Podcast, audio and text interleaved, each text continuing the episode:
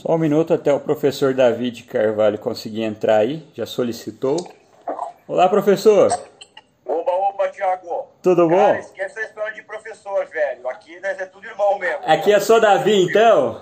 É só Davi, fica sossegado. Então, beleza, Davi. É, vamos é esperar aí. O pessoal entrar, deixa eu só colocar o tema aqui da live. Beleza. Você pega mais café? Sem o café da Stephanie não dá, né, professor? Não dá, cara. Não dá pra ser feliz, não, cara. Eu sabia fazer um café muito bom, há cerca de mais ou menos uns 10 anos atrás. Aí eu fiquei mal acostumado, ela começou a fazer para mim. Eu desaprendi. Hoje em dia eu mal sei fazer. Exatamente, é sempre assim que elas fazem. É uma maneira delas garantirem. Dominar. Dominar. Me troca para ver o que, que vai acontecer. Você vai ficar sem o seu cafezinho. Vai. É, cara. É, é difícil. É uma coisa assustadora. É uma coisa assustadora. pois bem, Davi. É, você está com um curso aí agora, e aí a pois proposta é. é. a gente fazer meio que um merchan desse curso, né? Para o pessoal. É, de maneira geral, por que, que alguém se inscreveria no curso? Olha, a ideia é o seguinte: uma coisa que, que eu reparei durante um bom tempo era às vezes uma certa dificuldade que as pessoas tinham de aprender ou de é, é, é entender do que se trata a astrologia, né? Devido talvez pelo sistema que aquilo era ensinado, né? Então era geralmente uma coisa muito muito formal, era um sistema, uma sala de aula, é aquele, aquela sempre a mesma coisa, né? Um caderninho, é sala de aula, é o mesmo sistema, uhum. né? E só que não foi assim que eu aprendi, né? Eu aprendi com a minha mãe, né? E minha mãe é uma pessoa assim muito intuitiva na hora de falar as coisas, na hora de explicar as coisas. E ela sempre me falava desde pequeno, não, peraí, você quer entender isso aqui? Você tem que ler mitologia. E ela tinha uma puta coleção de mitologia, assim, e eu comecei a ler desde pequeno, né? É, lógico, quando eu era pequeno eu não entendia nada, relação nenhuma com aquilo. Mas conforme eu fui crescendo, eu pude identificar aqueles aspectos, né, relacionados àqueles signos ou planetas, a minha pessoa mesmo. Uhum. E eu falei, caramba, mas é assim mesmo que eu sou. Que droga, tava certo o negócio. Então aí eu comecei a reparar que realmente a, a, a mitologia, ela não se tratava de, de uma narrativa de divindades, você entende? Mas sim narrativas de diferentes aspectos humanos.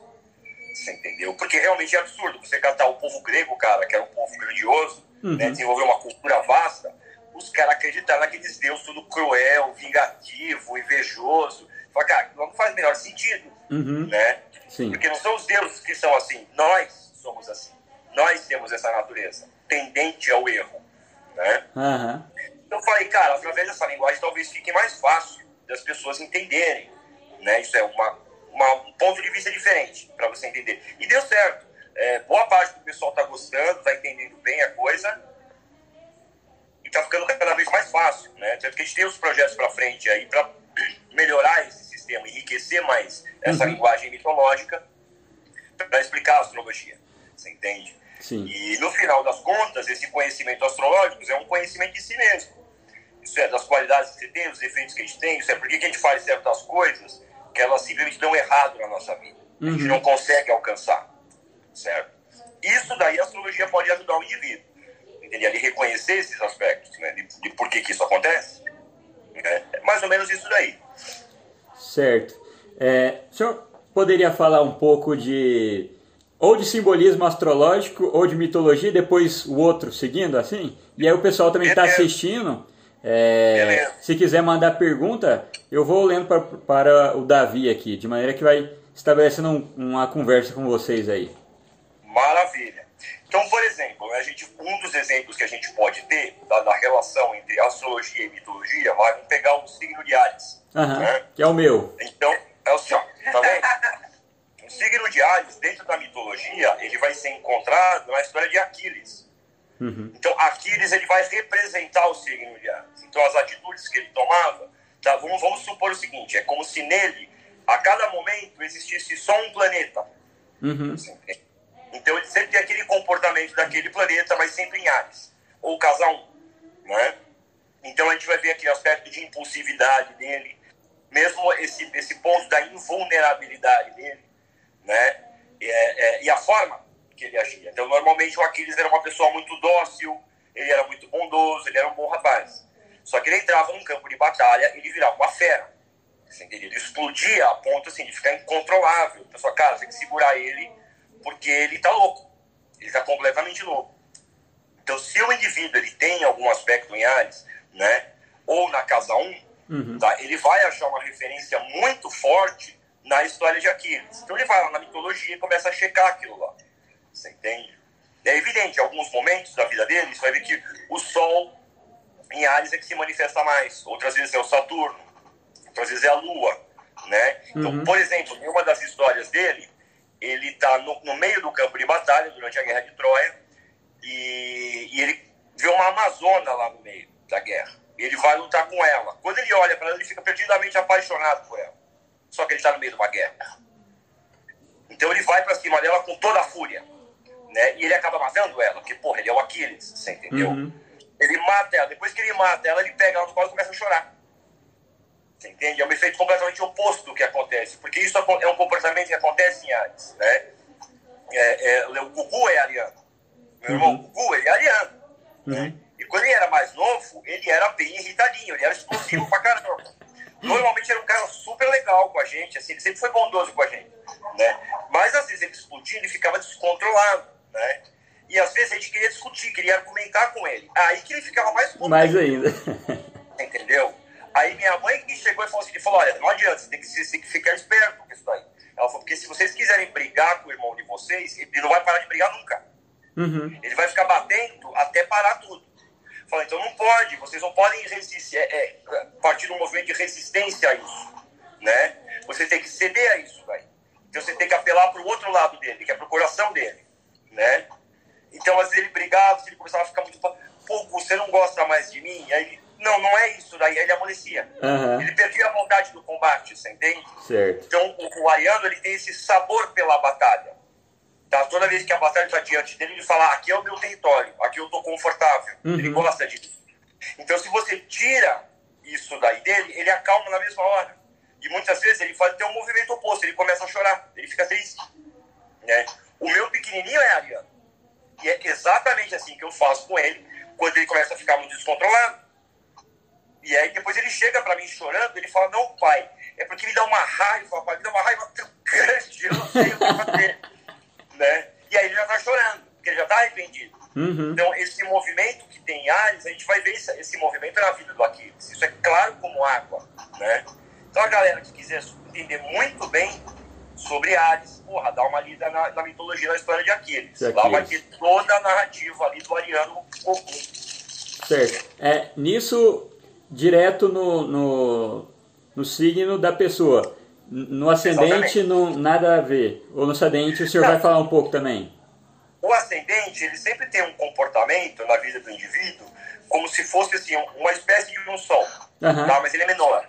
Tá? Ele é menor, só que ele é constante. Do mesmo modo que o Sol ele vai ter aquele movimento de, bom, hora ele brilha e olha, hora ele adormece, isso é, ele só consegue iluminar metade do mundo por vez. Ele não consegue fazer tudo por todos. Uhum. Então ele tem um limite no seu campo de ação. O ascendente não, o ascendente é como se o mundo inteiro ele estivesse em um ambiente crepuscular, tá? em que não está muito escuro, mas também não está muito claro. Mas é o tempo inteiro assim. Uhum. Né? Então, o ascendente, eu, às vezes as pessoas perguntam, falam, como é que eu faço para usar o ascendente? Eu falei, cara, você simplesmente usa. Não tem como você. Então, é, é, é o ascendente ele tem essa função, uma função constante. Né, uhum. Sim. Peraí, peraí, peraí. Opa, deu Pera, é... Deu uma travada. Um pouquinho. Ok. É. Olha aqui. Puta que pariu. As pessoas estão. A Stephanie é qual? Estão ouvindo, fraquejando aqui. É a irmã dela tá ligando pra ela. Mas ela é, é, é. qual? Qual signo? A Stephanie? É. A Stephanie é Sagitário. Ah, minha esposa também. Então, ela, é, às vezes ela é meio exagerada nas coisas. Uh -huh. Inclusive, a aula passada no curso foi a aula sobre Sagitário. Uh -huh. né? Então teve aquela explicação, aquela ligação da mitologia com o Sagitário. Para o pessoal saber tudo, bom, tem que ver a aula. Tudo bem que ainda está fechado o curso aí, mas a gente está dando um jeito aí para tentar abrir isso daí o mais breve possível de novo. Porque a coisa teve uma aceitação muito boa. Uhum. Né? O curso teve uma excelente aceitação. Né? devido a essa simplicidade de linguagem, né? Então, o indivíduo, ao mesmo tempo que ele tem a, a vamos dizer, ele tem a noção dos signos dele, ele não sabe como aquilo opera. Uhum. Né? Como é que isso opera dentro de mim?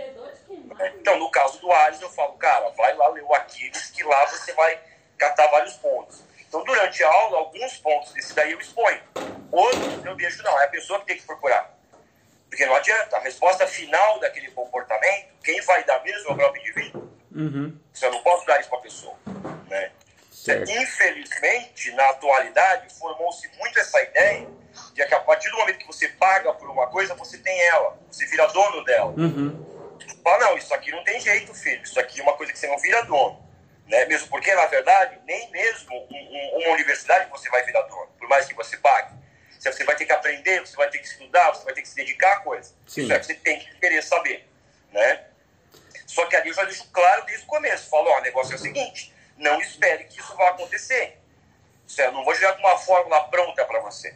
Você entende? Eu vou dar algumas diretrizes aqui e falar, ó, é daqui que vai sair.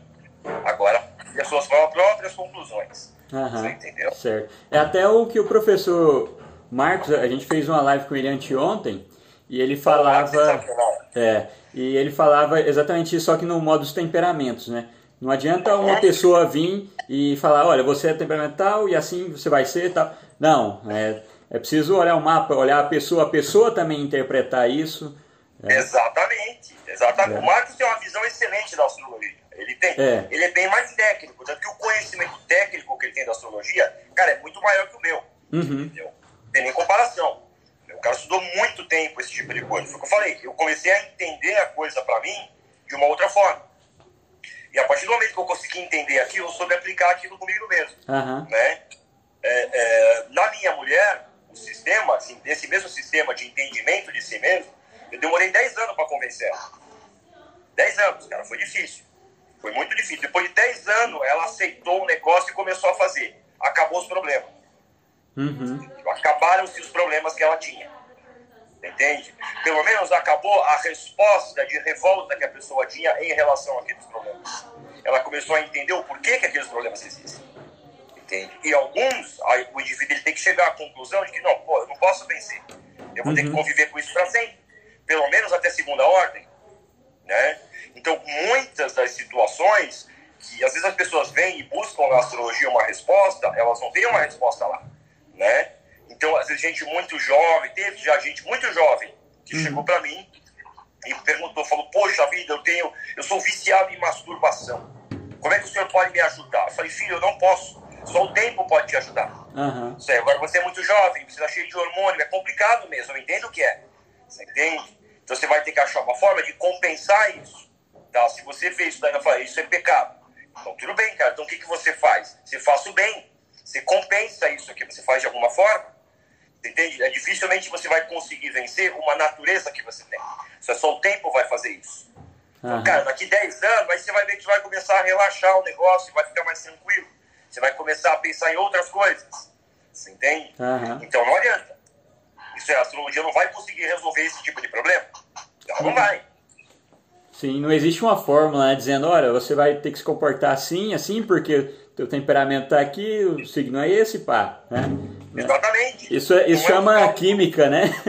Exatamente, é, é uma fórmula química. Uhum. E as coisas não são assim. Infelizmente, devido assim, à sociedade, ela ter se tornado, pelo menos assim, pseudocientífica, vamos uhum. dizer assim, ela acha que, que o mundo funciona assim. Sim. Que a vida é desse jeito. Mas a vida não é assim. Uhum. A vida é uma coisa assim, cara, é, cada caso é um caso, cada pessoa é uma pessoa, você entende? Cada um tem a sua própria centelha divina, você entende? Sim. E todos nós fazemos parte de Deus, é isso que é o negócio. Mas cada um mantém a sua individualidade, entende? Então não existe um, um sistema padronizado para tudo. Né? Que esse foi um dos grandes erros que a gente pode dizer. Meu pai vive falando sobre isso daí, uhum. sobre esse erro de padronização do ensino. Isso foi uma destruição que fizeram com as pessoas. Né? Isso você limita a capacidade intelectual delas de forma extraordinária. Né? Isso não se faz, é uma atrocidade. Uhum. Né? Então, devido a esse processo todo, as pessoas costumam achar que é uma coisa que, gente, que você falou aí, não, mistura isso, põe isso e tá, dá aquilo lá. Uhum. Não, não é assim. Sim. Não é assim. Né? É, Davi, quando você falou aí do Ares e Aquiles, as pessoas foram começando a colocar os delas, né? Câncer, É... Ah, cara, é isso aqui é o negócio. Aí para isso daí vai ter que. Aí tem que acessar o curso. Aí vai ter que ver o curso aí. Certo. A gente vai ver aí. O pessoal tá falando, né? Fala, pô, por que, que não libera de novo? Muita gente tá perguntando. Aí eu falei, cara, não sei, cara. Minha mulher tem um coração muito duro. Ela não libera, não. Entendeu? É ela que cuida. Né? Não sou eu que decido. Eu só tenho que ir lá e dar aula. Uhum. O resto é com ela. Tudo pronto aqui. Ela chega, não, você só tem que ir lá falar. Eu, ah, tudo bem, beleza, vamos lá. Né? Senta e fala. Depois vai embora Exatamente. e ela resolve. Então ela tá mexendo os pauzinhos aí para ver se consegue liberar isso o mais breve possível. Uhum. Né? A gente vai ver isso provavelmente nos próximos dias ou na próxima semana, a gente deve dar algum anúncio a respeito disso daí. Porque muita gente está indo atrás, devido a essa facilidade de entendimento daquela natureza. Uhum. É, do mesmo modo, é, é, vamos, a gente pode dizer o seguinte, que esse é um sistema de ensino que ele é muito tradicional. Uhum. Né?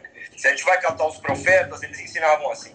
Né? Os santos ensinavam assim. Jesus ensinou assim, assim. Através de uma série de historinhas, de parábolas, uhum. né? para explicar determinadas realidades que existem nas pessoas. Né? E decisões que elas têm que tomar diante dessa realidade. Uhum. Entende? Então, na verdade, esse é o melhor sistema que se tem de aprender. E também é o melhor sistema que se tem de ensinar. Né? No entanto, a modernidade foi tomando um outro rumo. Ela foi sistematizando a coisa cada vez mais que deu nessa obtusidade que a gente tem hoje. Uhum. Né? De certo modo, o ensino formal ele é uma tremenda de uma obtusidade. Se o cara vai lá, fica 20 anos lá estudando e não aprende porcaria nenhuma. Se, se ele não se mexer. Né? E é aquele negócio, como assim, toda uma boa parte do ensino é baseada em conceitos científicos, isso é, a pessoa nunca estuda o suficiente. Sempre tem algo novo, porque a ciência faz isso mesmo. Sempre tem algo novo, então o cara tem que se atualizar o tempo inteiro. E ele vira um servo daquilo. Ele nunca chega ao final daquela história. Uhum. Você entendeu? Certo. É, professor, é, primeira, desculpa falar professor de novo, Davi. Tranquilo. é, é a primeira vez que eu faço aí uma live com um dos filhos do Olavo. É, o que você tem aí a falar do seu pai? É, eu, ah, eu, eu, faço COF desde 2015 e para mim aquele homem é fantástico. Ele é um homem incrível. Depois eu fui conhecendo os outros, né? Aí eu conheci o, o Gugu e aí por conseguinte o Thales, né? Por causa do ICMS. Depois eu achei você, o Davi. É, e aí vai achando a Inês, é, assim por diante. É, o que você tem para falar do seu pai? É, como é que ele é? Como é que ele foi pai? Como é que ele ensinou vocês, né? Enfim. Meu pai sempre teve uma ideia com criança, que é a mesma ideia que ele tem hoje em dia. Ele sempre deixa a criança muito livre. Uhum. Tá? E os filhos mesmo, mesmo na vida adulta, ele sempre deixa livre. Ele nunca vai criticar o filho naquilo que o filho vai fazer. Ele nunca vai ficar é, apontando o dedo. Ah, isso está errado, você não deve fazer isso. Ele nunca foi assim. Ele sempre deixou muito livre. Tudo aquilo que a gente falava para ele, ah, pai, quero fazer isso, isso, isso. Ah, tá bom, que bom, que legal. Tem alguma coisa que eu possa ajudar? Ah, tem, você pode fazer isso aqui. Tá bom, mas ele ajudava do jeito que dava para ele ajudar. Uhum. Entendeu? Então ele sempre foi muito livre, assim, em relação às é, escolhas que a gente tomava. É, eu acho que essa questão de, de liberdade individual para ele sempre foi uma coisa muito importante, você entende? Eu acho que na vida dele mesmo. Uhum. Foi uma coisa que acho que ele percebeu isso muito cedo, a importância do valor disso daí. Uhum. Ele falava, não, não adianta, você não pode, desde pequenininho, você já começa a limitar a vida do indivíduo tá? através de uma série de imagens que você já pré-determina para ele. Você não pode fazer isso. Uhum. A criança tem que entender que o mundo não se trata dessas imagens, dessas projeções que as outras pessoas colocam. Isso é que a sociedade coloca, que a família coloca, que todo mundo coloca para ele. E no final das contas, ele nunca é livre realmente para escolher. Ele está sempre limitado àquele campo de ofertas uhum. que foram oferecidas a ele. Uhum. Né? Então ele sempre foi muito livre, assim, nesse sentido. E ele é até hoje, cara. Com os netos, ele é super assim, entendeu? Quando a gente esteve lá em 2015, gostou das crianças, com os filhinhos do Pedro, é a mesma coisa. Uhum. É a mesma coisa. Ele é super tranquilão, assim, né? Então muita gente pensa, fala, pô, a vida com o Lavo deve ser uma vida de estudos. Não, não é. Uhum. É vida de risada. Se dá muita risada. Uhum. entendeu? É, dificilmente, assim, é muito difícil meu pai sair do sério. É muito difícil, cara, com alguma coisa. É, com a gente, cara, eu admito assim, que eu, Thales e Cucu, a gente aprontava muito. Então, assim, raras as vezes ele saía do sério, porque às vezes ele se via na obrigação de sair do sério, né? Mas depois, muitos anos depois, ele contava, ele falava, não, toda vez que eu dava bronca em vocês, daquele jeito durão, porra, não sei o que, não sei o que, que ele falava alguma coisa dura, assim, uhum. a gente saía da sala, ele começava a rir. eu sei disso que eu sou pai, então hoje em dia eu faço a mesma coisa. Você entende? Isso é de jeito nenhum de não ter raiva da criança, não é nada disso. Você entende? A gente corrige quando tem que corrigir, não tem jeito. E na maior parte das vezes que ele fazia isso daí, era porque minha mãe falava. Minha mãe chegava e falava, lá, tem que dar um jeito nos meninos, que eles estão fora de controle. Uhum. Tem que dar uma controlada neles. Aí ele chegava lá e botava regra. Você entende? Mas por ele mesmo, cara, tava tranquilo. Uhum. Ele sempre uma pessoa muito tranquila, assim. Né?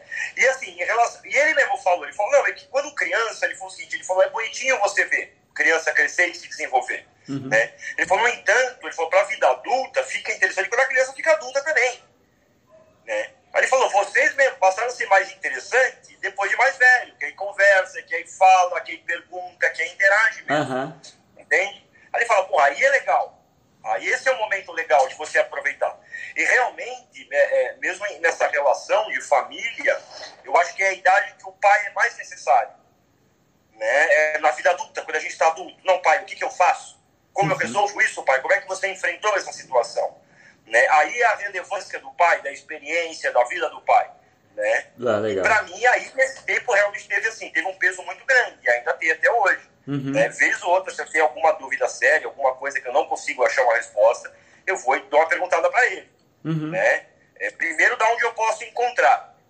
Né? E caso eu não tenha muito tempo, eu falo, não, como é que responde esse negócio aí? O que, que eu falo disso daí? Né? Como é que eu respondo para mim mesmo isso? Né? E ele sempre está disposto a ajudar, nunca se negou, cara. Isso aí, meu pai, assim, ele é um braço aberto, cara. Uhum. Isso aí para qualquer um. Até pros malucos, cara, que chega lá e não, tranquilo, vem aí. Tranquilo.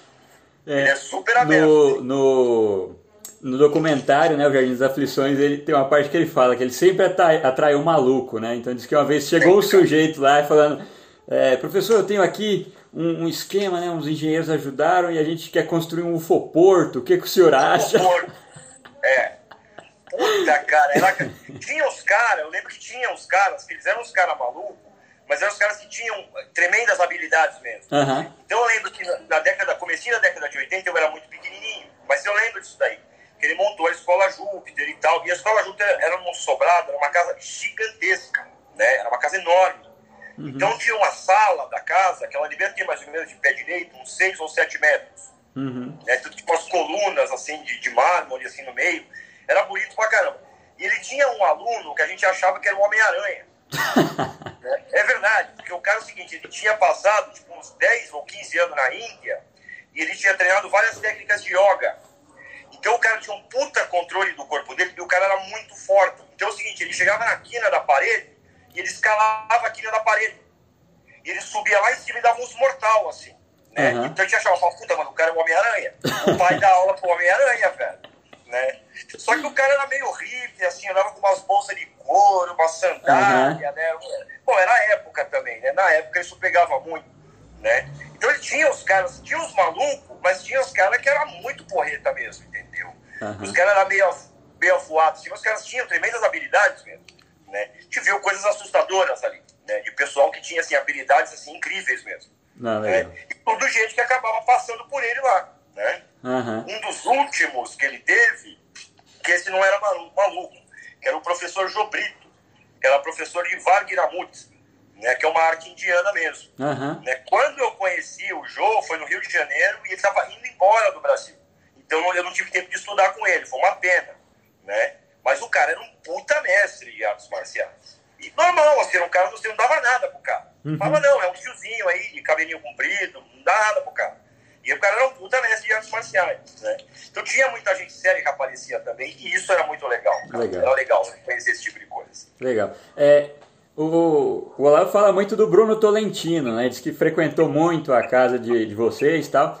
Tem alguma uma memória? Eu, eu vim falar do Bruno Tolentino porque ontem eu fui fazer é, direção com o padre, e, e, aí o padre falando um pouco de poesia, eu escrevo alguma coisa e mostrei para ele, né? Ele falou, você me fez lembrar um outro dirigido que eu tive tal, que escrevia poesia também e tal. Falei, ah, é mesmo? Quem que era? Ele, o Bruno Tolentino. Eu falei, puta merda! Nossa, e diz que o Bruno Tolentino é, e diz que o Bruno Tolentino fez uma, um poema para ele e tal é porque ele foi padre em São Paulo né e aí agora está em Brasília enfim é, você conviveu um pouco com o Bruno Tolentino? Lembra alguma coisa assim? Cara, assim, eu já conheci o Bruno, meu pai morava no Rio de Janeiro, Aham. né, e eu morava em Curitiba na época. Eu já estava aqui em Curitiba. Isso foi em 96 ou 97, por aí. Aham. E aí eu fui lá visitar meu pai, fui ver, visitar a Leila, o Pedro, já fazia um bom tempo que a gente não se via, Aham. né? Aquela coisa, a gente dá uma distância, o tempo passa, quando você vê, passa 3, 4 anos. É assim mesmo, é muito rápido. Aham. E aí fui ver eles e tal, não sei o quê. E aí um dia, meu pai falou, falou, ó, o Bruno vem aí. Aí virou, o Pedro era pequenininho, né? Aham. A Leila tinha, acho que, sei lá, 11 ou 12 anos, né? Aí meu pai virou e falou assim, falou, olha, não é pra botar a taxinha onde ele vai sentar, hein? Vê se não faz isso. pelo amor de Deus." Caramba! Aí eu falei, mas que história é essa? Aí o Pedro virou e falou assim, não, o Bruno, ele, o pai gosta dele, mas ele é muito chato, cara. Ele é muito chato. Ele é muito mandão. É, ele é muito mandão. E a gente é acostumado com o pai, cara, que o pai deixa tudo, a gente fazer qualquer coisa, Uhum. entendeu? O Bruno é muito mandão. Eu falei, cara, vocês botaram taxinha na bunda dele? Aí botamos. Eu falei, puta, então o cara deve ser chato mesmo. Realmente ele era um cara muito inteligente, o Bruno, mas Aham. ele era chato o tipo dele, o jeito dele, assim, era bem, meio, às vezes, assim, ofensivo, né? Ele impactava as pessoas, ele gostava disso daí, Aham. de impactar, assim. Mas era um cara, assim, super inteligente, era um cara tremendo, assim, fora de série, né? Falava inglês e francês, assim, cara, com uma perfeição, assim, que ela se dava assim, fala mais aí, Bruno, fala mais, eu não tô entendendo nada do francês, mas fala mais porque é bonito. o É, o- o- inclusive o padre falou que chegava e falava assim: fala por favor agora o inglês com o é, com o jeito da Inglaterra. Aí ele falava com o jeito agora de São Francisco, de, do Texas, e ele Exatamente. sabia fazer os sotaques certinhos, né? Sabia? Tinha uma fluência, assim, tremenda, É. cara. Um dom, assim. Mesmo o português, ele falava muito bem o português. Muito Aham. bem. Era muito bonito você ouvir ele falar, né? Quando ele começava a contar, narrar as coisas, assim, a, a sequência que ele montava os argumentos para expor um raciocínio era de uma, assim, uma clareza, assim, tremenda. Isso Aham. era impressionante. Mas eu conheci pouco. Aí fiquei dois dias com ele, conversei dois dias com ele só, bem pouquinho, né? Aham. E... Mas teve isso daí, eu fiquei sabendo a história das taxinhas. Das taxinhas. Né? Contando o podre dos meus irmãos aqui. Eles Fantástico pequenininhos, isso. Eles sempre foram muito bonzinhos, tanto a Leila quanto o Pedro. Desde Aham. pequenininhos sempre foram muito bonzinhos. Né? Principalmente a Leila, ela era muito boazinha. Né? Então eu falei, cara, pra, pra ela encabeçar pra fazer isso com alguém significa que o cara é chato. O cara é muito chato, né? Senão, É, não dá. é. É, Davi, o, o Gugu fala das narrativas, né? A gente tem que ter uma narrativa para a vida. E, e hoje eu abri uma caixinha de perguntas e alguém me perguntou assim: é, Eu estou meio perdido na vida. Como eu faço para me encontrar? Né? E eu dei aquela receitinha dele, né? Levanta todos os dias, reza, né? se propõe a ser útil e no final do É. dia você examina isso aí. É, e aí eu acho que anteontem você fez uma live sobre virtudes, hábitos e vícios, né? Isso. É, se você fosse responder para essa pessoa, o que você responderia? Né? cara, para tomar um cuidado por isso, porque às vezes, devido a gente se, se, se ver perdido em dados momentos, a gente começa, é esse que é o negócio, começa com um, um- um ponto que aparentemente não tem nada de ruim, porque é uma coisa muito pessoal. Aham, Porque se o indivíduo ele começa a insistir nisso daí, ele, vamos dizer, ele vai começar a expor esse sofrimento e atribuir esse sofrimento às outras pessoas. Você entende? Uhum. Então é um perigo muito grande. Você entende? O indivíduo ele começar a ver determinados aspectos ruins dentro dele, tá? Que assim, que não são exatamente daquele jeito. São só manifestações de aspectos desagradáveis, basicamente. Ah, eu não tenho a vida que eu gostaria de ter. Tipo isso. uhum, Entende? Então o indivíduo ele vai começar a atribuir isso aí aos outros e ele vai acabar culpando as outras pessoas. Cedo ou tarde isso vai acontecer. né? Então o perigo mora aí. Então não, peraí, tem que tomar cuidado com isso aí. A pessoa tem que entender o seguinte, não, peraí, o sofrimento ele existe independente de eu querer ele ou não. Uhum. Ele vai existir. Se- é culpa do outro, se não é culpa do outro, bom, isso aí é outra história. A questão é a seguinte, eu estou sentindo, estou tendo esse sofrimento aqui. Tá, então como é que eu mudo o meu ponto de vista para encarar o sofrimento de outra forma? Você uhum, entende? Isso é- Jesus Cristo podia muito bem ter botado a culpa em todo mundo daquilo lá. E realmente ele era inocente, ele não tinha culpa nenhuma daquilo, daquilo que ele estava passando. Você entende? No entanto, mesmo assim, ele escolheu por perdoar todo mundo. Ah, não, os caras não sabem o que faz. uhum, Entende? Então, é, vamos dizer, a meta do ser humano, o ideal do ser humano, é chegar nesse nível. Né? Então, de começo, o indivíduo deve, principalmente, perdoar as dificuldades e as deficiências daqueles que estão em volta de nós. né? Eu vejo muita gente falando, não, pô, eu estudo isso aqui, mas minha família não entende, minha mãe não gosta e não sei o quê, porque tudo é uma droga. Não, calma, meu filho, calma. Alguma coisa eles acertaram para você estar tá até se questionando essas coisas. Uhum. Então, alguma coisa eles acertaram. Pode Sim. parecer que não, mas acertaram. Então, pô, não julgue, não começa apontando o dedo, porque não é uma boa. Espera. Espera para ver no que, que vai dar. É melhor isso. Né? Para que a coisa não, não se transforme em realmente um vício. Porque depois que vira o vício, o fenômeno que dá é aquele fenômeno que eu falei, a pessoa começa a ficar obtusa. Você entende? Ela forma um limite na cabeça dela que ela não consegue enxergar além daquilo. E toda a realidade que é apresentada a ela, ela reduz àquela realidadezinha que ela mesma concebeu. Uhum. Né? Isso é um perigo. Né? A gente vê uma sociedade forrada com isso daí. Isso é um perigo. Uhum. Sim, sim. É, vê aqui que a, a nossa entrevista está mudando de assunto várias vezes, mas está tudo dentro do, do começo. Né? Tá, por enquanto está agradável. Se alguém tiver alguma pergunta aí para o Davi também. É, outra questão, Davi, é que muitas vezes é, as pessoas, quando começam a estudar o simbolismo astrológico, essas coisas, é, elas encontram os professores que começam a falar, né?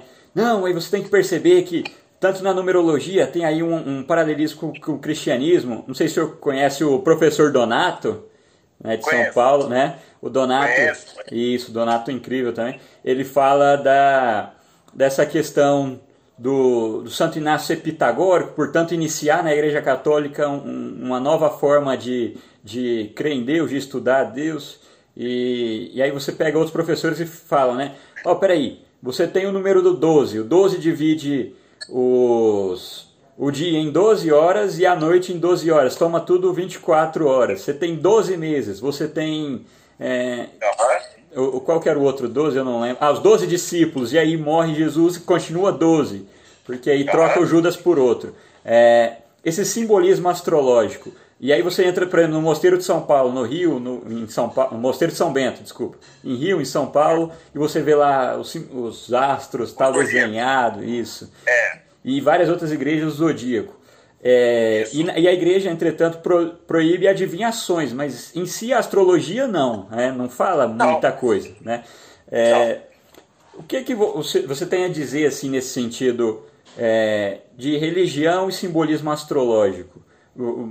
Coisas de Nosso Senhor Jesus Cristo, por exemplo, aquele, aquele momento no poço, eu até comentei com o Marcos também, que a mulher pede água, pra, ele pede água para a mulher, né? e ele fala: se você conhecesse quem é que te pede beber? É tu que pedirias, né? Da água viva.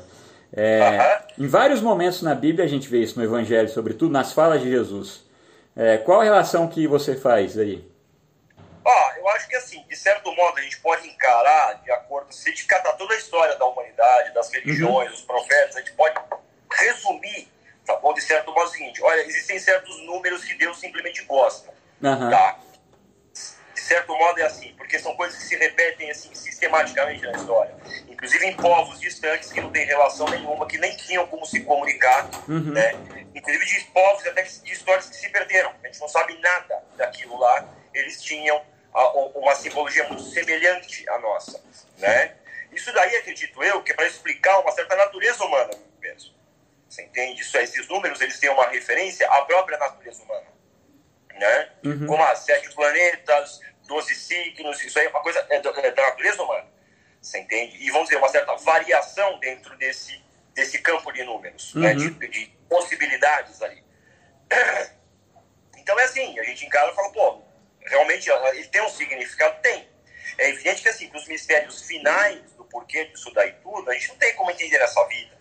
Né? Isso aí só na próxima vida, uhum. talvez. Né? Isso é na vida eterna que a gente vai saber disso daí. Né? Essa vidinha aqui é só um grãozinho de areia. A vida eterna é a praia inteira.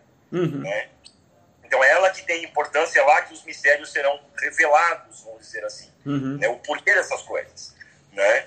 Uh, isso é, nesse mundo aqui, nessa realidade toda que a gente vive, né? essa realidade que Deus criou para a gente viver, isso é, existe uma certa norma, tem uma, existe uma certa regra. Tá? Então é como se Deus tivesse feito um castelo de carta você entende? E nessa realidade, ele mesmo não pode ficar mexendo demais, senão cai tudo. Você entende? Então, existe a coisa desse jeito ela tem que continuar existindo assim. Uhum. Tá? Então, por isso que Deus, muitas vezes, ele não vai diretamente falar com as pessoas. Ele manda o profeta. né, o mando santo, ele tem que ter uma espécie de intermediário para que essa realidade continue existindo. Isso é, Deus não pode se mostrar a essa realidade porque ela não é compatível à realidade de Deus. Sim. Isso, é, isso aqui simplesmente, puf, deixaria de ser. Então ele precisa desses intermediários, né? Muitas vezes a gente vê em narrativas do, do, da Bíblia, né, de que os anjos foram e falaram alguma coisa para Deus, como se ele não soubesse o que estivesse acontecendo aqui. Uhum. Entende? Então é uma espécie de um, de um sistema que tem que ser usado para que mantenha-se isso daqui. Né? Certamente esses números, essa, essa ele tem uma relação direta a essa realidade e a essa linguagem que Deus tem que se usar. Né? Que realmente, assim, não vou saber explicar tudo. Uhum. Mas isso aí daria uma boa conversa aí por várias horas para entender uma quadra de coisa, com certeza. Né? Então isso não, não, não foi à toa que foi feito assim. Nada disso é à toa. Isso é, o acaso, ele não existe. Né? Não há uma folha que não caia de uma árvore sem a ordem de Deus, sem a permissão de Deus. Uhum. Tudo tem o seu motivo, o seu propósito e a sua razão. A gente pode não entender, porque a gente é muito pequenininho. Uhum. Né? Somos só as formiguinhas aqui. Então a gente não entende o porquê dessas coisas. No entanto, elas têm uma razão. Cada uma delas tem. Uhum. Né? Sim. Então é isso aí, mais ou menos. Ah, legal. É, até aquela ideia de que se o sagrado tocar, né, como nos judeus, eles deixavam tampado né, ali uma cortina, uhum. o, e se o sagrado interferir demais, se ele se mostrar demais, acaba isso, porque aí já é o sagrado, já é o, a outra vida, né? Digamos assim. Exatamente. É. Exatamente. É incompatível, assim, a matéria é. Tanto que um santo, o cara que ficava mais santo, qual era a única coisa que ele pedia para Deus? Me mata, é. me leva daqui. Eu não quero mais ficar aqui. Uhum. Isso eu quero sair dessa condição humana. Eu quero sair dessa realidade aqui. Você entende? Uhum. Isso é, é o único desejo que o cara tem. Né? Por quê? Porque é lá mesmo que ele vai realmente partilhar de tudo isso, de forma plena.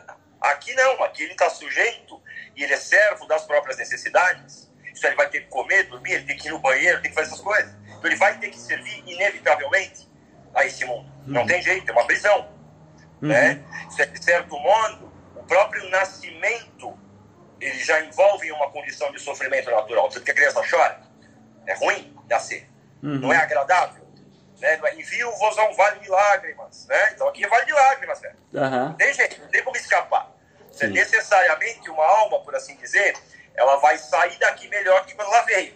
Ela vai passar por um processo de purificação pela própria existência. A própria existência vai purificar ela um tanto. Uhum. Né? Então é uma chance muito grande né, de conseguir se purificar grandes males que existem no nosso ser. Né? Deus faz o que pode com aquilo que ele tem disponível. Uhum. É, não faz as pessoas de uma forma, não, é todo mundo igual, é comunismo aqui. É tudo igual. Todo mundo tem o seu númerozinho. Não, uhum. não é assim que funciona. Uhum. Realmente não é. Na verdade, não tem lógica nenhuma pensar desse jeito. Né? Sim. É, dentro ainda desse campo da religião, muitas pessoas dizem que é, a culpa do Gênesis, a culpa lá de trás, hoje já não, já nós não carregamos esse peso sobre nós, né? E outros, né? acreditam que sim, que carregam, e aí o Santo Agostinho, o São Tomás falam, né, que São Tomás fala, né, oferece culpa de Adão, que mereceu o grande redentor, que no caso é Cristo na cruz, né? O que, que o senhor acha desse, dessa, do pecado original, né, do, um pouco do, dessa interpretação que as pessoas têm de que não tem pecado nenhum, isso aí para nós? Simples. Simples, olha, se não tivesse essa imperfeição, meu filho, é o seguinte, o frio não te machucaria, as feras não te atacariam, Tá? E você provavelmente não morreria, você não conhecia, não temeria a morte, porque ela não existiria você. Uhum. Como Adão. Adão não tinha medo da morte. Ele não tinha medo do frio. Não tinha medo das feras, né? Exatamente. Uhum. Isso acontece conosco? Não. Então a gente carrega isso até hoje. Não tem jeito. Uhum. Você está perfeito, você tem uma carne perfeita. Então, isso aí não, não é assim, não. Uhum. Isso é, às vezes é uma desculpa furada, você entendeu? que muitas pessoas se usam quase assim para explicar os seus próprios pecados. Não, Cristo venceu o pecado, o pecado por nós, então não tem que vencer. Ah, tem que sim, filho. Uhum. Você vai ter que vencer. Vai ter que vencer, não vai conseguir, vai ter que se humilhar perante o Senhor para pedir o perdão dele. Uhum. Não é? Na parábola dos talentos, lá é o segundo empregado. A melhor das hipóteses, a gente vai ser o segundo empregado. Uhum. É, ah, mestre, eu perdi tudo. Me perdoe por desperdiçar os seus talentos. O mestre, tudo bem, eu perdoo. Uhum. Você entende?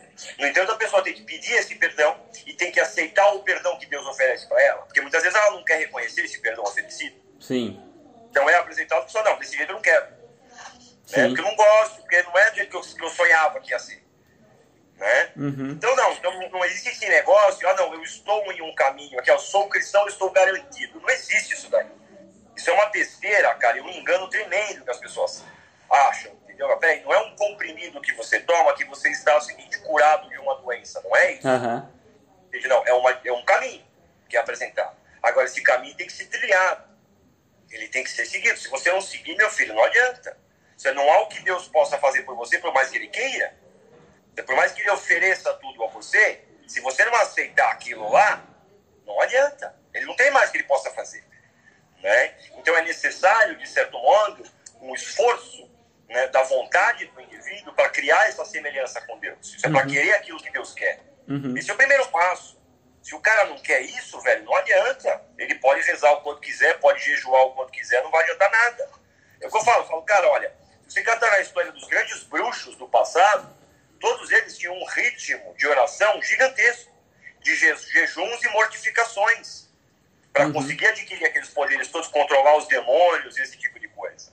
Você entende? Uhum. Então você uhum. fala, em si a coisa, tem nada. Tem um amigo meu que vem aqui, você, por exemplo, você tem uma ideia como é que é. Uhum. Tem um amigo meu que veio aqui, o Thales, e ele morou no. Não é o Thales, meu irmão, não. Uhum. É um outro Thales. E ele morou na China durante um tempo. Né? E ele falou, ele falou, por exemplo, o povo chinês, cara, eles têm uma fidelidade, um compromisso com a família. Ele falou que você jura que é um negócio cristão, velho. E não é todo mundo ateu. Uhum. Você entende? Então não adianta falar, não, os valores da família vão salvar o país. Não, não vão. O chinês também tem valor familiar.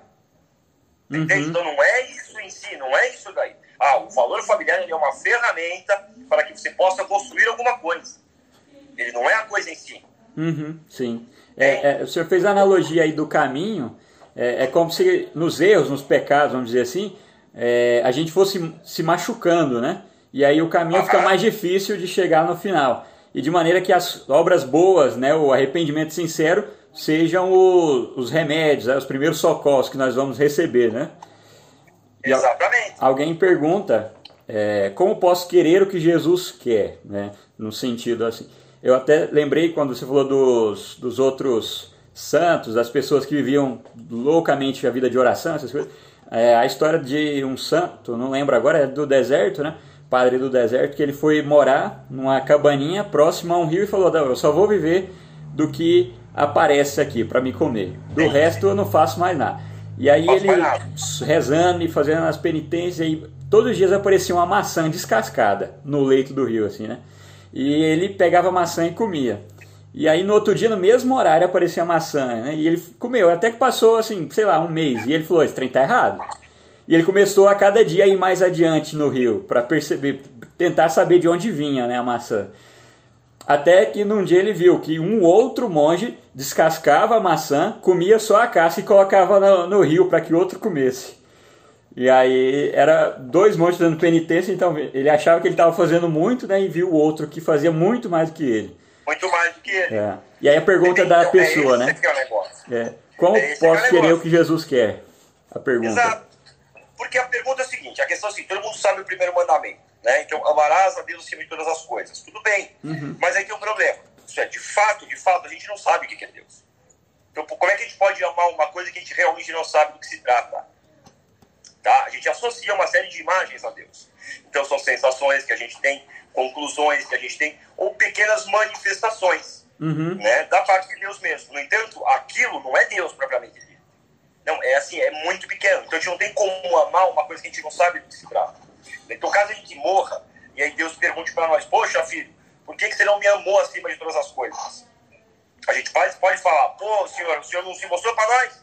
Eu não sabia quem que o senhor era, como é que eu ia amar? E ele vai falar, tem razão? É verdade, eu nunca me mostrei para você. Mas, por que é que você não amou aquilo que eu amava? A humanidade. Uhum. Deus nos ama. Então, isso a gente não tem desculpa. A gente pode amar o próximo, independente daquilo que ele seja, independente daquilo que ele faz. A gente pode amar ele. Uhum. Né? O amor ele é um exercício da vontade, ele não é um sentimento que a gente tem. Ah, eu sinto que eu amo. Ah, não, não é isso daí. O sentimento é uma manifestação dessa vontade. Mas tem que querer amar. No fundo, a gente tem que querer amar. Né? Uhum. Aos pais é fácil amar os filhos, é natural. Você entende? Essa escolha que ele tem, ele fala, eu não tenho como negar essa natureza de amor. De amor. Uhum. Não tem jeito. Você entende? Então é mais fácil. Né? Mas o que a meta é ter um, a mesma disposição que a gente tem para com os nossos filhos, a gente tem para com qualquer pessoa. Esse é o objetivo. É isso que um santo tem. Uhum. Foi isso que Jesus teve. Você entende? É isso que os profetas têm. É esse mesmo amor. Então, para essa, a gente não tem desculpa. A gente não pode falar, ah, meu Deus, eu amei o próximo se eu tinha próximo ruim do meu lado. Isso aqui é você para julgar os outros. Você entende? Então, é uhum. esse aqui é o negócio. Então, para isso, daí não tem desculpa. Né? Então, isso a gente pode fazer. Amar o próximo como nós. Amar o próximo como a ti mesmo. Uhum. Né? Se a gente vai ver nas parábolas que Jesus falava, ele sempre narrava essa posição de duas escolhas que a pessoa tinha. Duas ou mais escolhas. Né? E aí um grupo escolhia por um lado e outro grupo escolhia por outro lado. Né? Que a vida vai se tratar dessas escolhas que ficam diante de nós. Isso é, alguns escolhem pelo melhor e outros escolhem pelo pior. Né? Então, as virgens prudentes, a uhum. parábola dos talentos, né? de várias, o filho pródigo, Sim. e várias outras. Né? São escolhas que as pessoas ficam diante. Uhum. E cabe a nós decidir essas escolhas. E assim, Deus avisa e fala: ó, é melhor para você escolher pelo bom caminho. Você vai ser mais feliz. Você entende? No final das contas, não há nenhum bem ou nenhum mal que a gente faça às pessoas. Todo bem, todo mal você vai fazer para si mesmo. Isso é só a sua alma que vai ser julgada, não é do outro. Uhum. Você faz o bem pro outro, ele já está recebendo a recompensa dele. Você entendeu? Agora a sua é lá para Deus que você vai ter que responder. É perante Deus. Você entende? Então é esse que é o negócio. Ó. A vida não se trata daquilo que se quer, ou daquilo que se perde, ou daquilo que se sofre, uhum. mas sim daquilo que você pode se oferecer. Sim. Daquilo que pode ser oferecido. Isso é muitas vezes é evidente que as pessoas não vão querer aceitar aquilo que você tem a oferecer. Às vezes elas vão brigar com você, boa parte das vezes. Ainda mais você está fazendo bem. Você está fazendo os caras vão querer te bater. Você entendeu? Vai bater em Jesus, caramba. Ele não fez nada de mal para ninguém. Se ninguém fez mais bem que ele, vocês bateram nele. Você entende? Então, assim, se a gente tomar uma bronca pelo bem que a gente está fazendo, se ele for criticado, falar, ah, então tá certo, é esse o caminho mesmo. Uhum. Tô apanhando, então é isso aí mesmo, maravilha. Uhum. Você entendeu? Pelo bem que é feito. Ah, legal. Dessa forma que a gente pode amar Deus, não existe outra forma. Uhum. É. Professor, vamos chegando aí a, a quase 50 minutos. E agora essa última pergunta eu queria fazer, aproveitando que a Stephanie também está aí, você falou do café dela. É, ela fez um joinha aí. é, é, minha esposa, ela está grávida agora, nasce em agosto, né? E como que, vai ser o nosso primeiro filho? Como que o simbolismo astrológico, como é que as pessoas até me perguntam, já fez um, já fez aí a horária para saber quanto vai nascer? Ou então já olhou qual constelação que vai estar? Tá? Não, não fiz nada. Como é que depois que nascer a gente pegar o mapa, pegar os tentar uma possibilidade de temperamento dele e, e, próprio nosso da esposa vai ser leão, o meu é Ares, o dela é Sagitário, então fogo, né? Três fogo e ele no meio. É, então você com a experiência com dois filhos, né? Dois filhos, a Stephanie, como senhor age assim? Ó, assim, ó, é, assim, quando nasceu, é lógico que eu fiz o mapa, é evidente né? Tipo, pô, você fazer o negócio, eu fiz o mapa. Então eu já falei, falei, ó, esse aqui vai dar um trabalhinho mais na vida adulta. Esse aqui já vai dar mais trabalho agora. É que eu já falei pra Stephanie, né, que é o seguinte, falei, olha, a gente tem que tratar enquanto ele é pequeno. Porque se não tratar agora, quando ele ficar grande, não vai ter como curar isso aí nele, não. Isso ele vai ter sérios problemas por causa disso. Uhum. Né? Então, assim, nesse sentido, a astrologia ela auxilia. Você entende? Na criação, em pontos que a gente tem que ver na criança. Isso, às vezes as crianças elas têm é, é, determinadas dificuldades que, que as pessoas exigem que elas resolvam aquilo, só que nós falamos, peraí, isso aí não é um problema agora. Uhum. Isso aí, com o tempo, ele mesmo vai achar o caminho dele para resolver. No entanto, existem outros aspectos naturais que eles são tendentes que a criança ela acabe até por prejudicar os outros mais facilmente, desde pequeno. Tá? Então, se uhum. cresce fazendo isso, daí isso torna um vício que aí vai ser uma bomba, vai largar a bomba na mão dele para ele resolver. Isso é uma tremenda de uma sacanagem. Uhum. Né? Isso é o dever dos pais é cuidar disso nos, nos filhos. Né? Não é falar, ah, eu tenho que dar os melhores colégios, eu tenho que dar a melhor vida para Sim. ele, porque assim ele vai ser bom e feliz. Não, não tem nada a ver isso daí. Não é isso que ele tem que se preocupar. Se der para fazer isso também, maravilha, mas se não der, sem dor na consciência. Você, tem, não, você tem que educar o filho para ser bom. Uhum. O mais bom possível. Entende? Que ele conheça a natureza dele da melhor maneira possível. Que ele possa escolher. Olha, meu filho, existem dois caminhos no mundo. Ou você escolhe um, ou você escolhe outro. Não tem jeito. Uhum. Entende? Sim. Ó, papai e a mamãe te ensinaram aqui para você escolher o melhor. O melhor possível a você. Agora cabe a você decidir. Você entende? Você vai chegar uma hora que a escolha vai estar na mão dele, inteiramente. Uhum. Entende? Então, nesse aspecto, a astrologia ela é de muita utilidade em relação à criança. Né? É, muitos sofrimentos que a criança tem, é, é, é, que, que dói às vezes muito nele. Né? Então, você tem que tentar explicar para ele. Falar, não, isso aí você não tem que se preocupar. Isso vai curar em você. Vai chegar um dia, isso não vai doer mais. Não se preocupa com isso. Você tem que se preocupar com outras coisas. Você entende? Uhum. Então, isso é, ela é útil. Né? É evidente, quando nascer aí, manda os dados aí, a gente faz, a gente conversa. Entendeu? Falar, isso aí vai daqui uns 10 anos é que ele vai dar problema. Se ele der na infância, você vai ser tranquilo. Você entende? Sim, sim. É, às vezes rola alguma situação de uma certa incompatibilidade do filho em relação aos pais. Então Aham. fica às vezes uma relação conflituosa e fica difícil às vezes. Você entende? Aham. Então você fala, não, peraí, tem que dar um jeito aí de se adaptar a isso daí. Isso é quem é mais velho vai ter que se dobrar, vai ter que se diminuir para que ele, o menor entender. Aham. Assim como Deus faz com a gente. Né? Deus se diminui para que a gente possa fruir dele. Ele faz pequenininho, ele se faz pequeno. Né? Para a gente poder se beneficiar disso daí. Então, do mesmo modo, a gente às vezes tem que fazer isso com os filhos, não tem jeito. Uhum. Né? E não exigir que a criança cresça assim, desse jeito. Não, você tem que chegar no meu nível. Não, não é assim. Aham. Tudo tem o seu tempo, né? tudo tem as suas regras. Então a gente Sim. tem que entender esse, esse aspecto. Né? Ah, ah, então o melhor caminho nisso daí, para a astrologia, é tentar entender da melhor maneira possível a natureza da criança e ajudar ela naquilo que for necessário. Você Uhum. E aí o tempo que vai dizer. Só de certo modo, minha mãe fez isso com a gente. Ela pegou eu, o Thales e o Gugu e ela fez isso com a gente. Né? Tanto que na família todo mundo chamava ela de louca. Todo mundo falava, não, você é louca, você é irresponsável, como é que você faz uma coisa dessa? E não sei o quê. Não, mas na verdade era um treinamento mesmo. Era um treinamento que ela queria que a gente soubesse a nossa verdadeira natureza. E que escolhesse pelo melhor dessa natureza. Uhum. Não, vocês têm que ser o melhor possível aqui, caramba. Você entendeu? Vocês não podem se dar o direito de querer ser pior. Eles não têm esse direito. Você entende? Esse, esse mundo dos direitos que se fala disso, esse mundo não existe. Esse mundo é uma mentira. Uhum. Não, você tem um dever a cumprir pronto, de acordo com a sua natureza. E pronto, e não tem churumela. Você entende? Sim. Então ela fa- fez esse treinamento conosco assim. Né? E deu certo, cara. Deu certo, graças a Deus. É, é, como você falava do seu pai, o Olavo, né? Que ele deixava muito livre, mas a verdadeira liberdade é essa, né? É andar por, por esses caminhos, né? Da, da verdade, da Exatamente. beleza, né? Do, do bem. Exatamente. Essa é a É verdadeira eu liberdade. O, eu acho que a Inês entrou aí colocou um, um coraçãozinho, né? Uma saudação para Inês, sua irmã. É, Com saudade dela. É, professor, nesses últimos instantes aí, se alguém quiser se inscrever no, no seu curso, mas não é mais possível, né? Tá fora do ar agora. Agora não é, mas a gente vai ver nas próximas semanas. Aí você te dá um jeito de abrir isso daí. O Certo. pessoal ficar atento aí, porque a gente, a gente faz aí uma, uma divulgação legal para que a coisa Legal. ela tenha um alcance melhor, entendeu? Porque as pessoas fiquem sabendo o máximo possível. Certo. né? Mas a gente vai, pretende aí reabrir de novo aí muito em breve. Aham. Então. Amolecendo o coração da minha mulher aqui. Aham. É, Na e eu- verdade, na verdade, o bicho ruim nessa história sou eu. É. Por ele, entrava todo mundo. Todo mundo tava lá, todo mundo falava, tava todo mundo por ele, entrava todo mundo.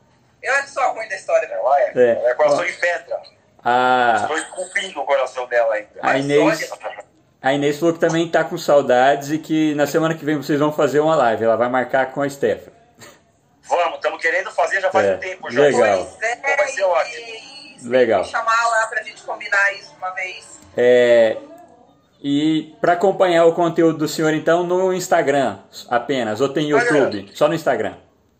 É, só no Instagram que a gente está fazendo isso daí, né? Tem as perguntinhas lá, o que dá para responder, a gente responde. Tá vindo muita coisa em média, cara. Coisa Uhum. de 100, 200 perguntas por dia, fica Pô, muito legal. difícil às vezes. Não dá para responder Então, aí- todas, né? É, às vezes fica muito difícil. Uhum. Né? E muita coisa eu respondo no privado também, porque às vezes a pessoa expõe muito problema muito pessoal, assim, que aí não dá pra você ficar falando isso aí publicamente pros outros ver, não. Sim. Né? Então você fala, não, vamos resolver isso aqui na moita aqui, fica entre nós. É. Põe não. Vamos ficar assim que tá melhor, né?